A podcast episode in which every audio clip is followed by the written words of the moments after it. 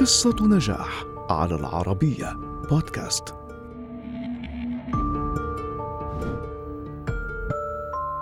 راعي بقر أو لاعب بيسبول أو محقق أو ضابط أمريكي يدافع عن الهنود الحمر مثل وغنى.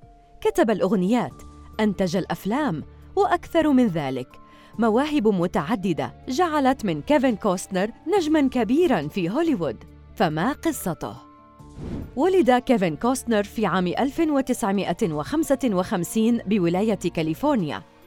لأب يعمل في خدمات الكهرباء ويتنقل كثيراً بين المدن فلم يكد يكون صداقات حتى يترك المدرسة وينتقل إلى مكان آخر ومدرسة جديدة.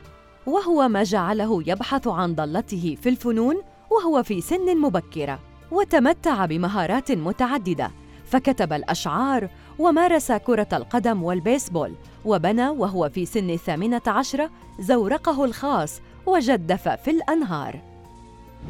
أثناء دراسته الجامعية لتخصص إدارة الأعمال أخذ كيفن دروساً في التمثيل ثم حصل على وظيفة في مجال التسويق ثم قادته الصدفة لأهم منعطف في حياته عندما قابل ريتشارد بيرتون على متن رحلة جوية من المكسيك. ونصحه باقتحام هذا العالم فترك مهنته وانتقل إلى هوليوود. في هوليوود عمل كيفن بوظائف غريبة فقاد شاحنة وعمل في قارب صيد في أعماق البحار وقام بجولات بالحافلة إلى منازل النجوم وانتظر ست سنوات قبل أن يحصل على دور حقيقي كممثل في عام 1983 حيث ظهر في فيلم The Big Chill ثم ظهر بعد عامين في دور راعي بقر في فيلم Silverado ليبدأ مسيرته المهنية كممثل صاعد في الأفلام ذات الطابع الغربي.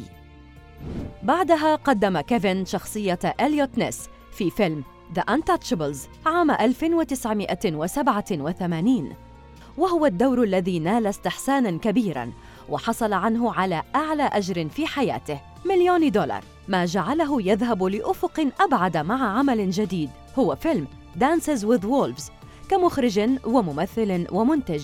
فحاز الفيلم على سبع جوائز أوسكار وحصل كيفن عنه على جائزتي الأوسكار كأفضل مخرج وأفضل ممثل. كما حصل عنه على جائزة جولدن جلوب لأفضل مخرج. في أواخر الثمانينيات خلقت أدواره في الأفلام الناجحة.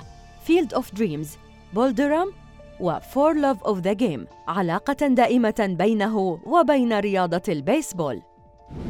بعد بضع سنوات غرق كوستنر مرة أخرى في الإنتاج الشاق لملحمة خيال علمي باهظة الثمن The Postman وكان بمثابة قنبلة شباك التذاكر في عام 1997 كما قدم لاحقاً العديد من الأعمال الناجحة مثل 13 Days, Hatfields and McCoys, Bodyguard, Hidden Figures والمسلسل الدرامي Yellowstone الذي أهله للفوز بجائزة جولدن جلوب لهذا العام. لم يكتفي كيفن بكونه ممثلاً ومخرجاً ومنتجاً، بل أراد أيضاً أن يعلن عن موهبته المتميزة في الغناء، فخطى نحو هذا المجال مع فرقته Modern West، وأطلق ألبومه الأول Untold Truths عام 2008 وقام بالعديد من الجولات الفنية ليقدم أغنياته التي لاقت استحساناً لدى الجماهير، كما كتب الأغنيات وعزف الجيتار، وأيضاً خاض تجربة أدبية مع جيم بيرد لكتابة رواية The Explorers Guild التي تتناول قصة مجموعة من المغامرين تشارك في تحد عالمي للعثور على مدينة أسطورية في زمن الحرب العالمية الأولى. قدم كوستنر لاحقاً ما يزيد على 60 عملاً. حصد عنها الكثير من الجوائز كالبافتا وإيمي ونقابة الممثلين وغيرها بالإضافة للأوسكار.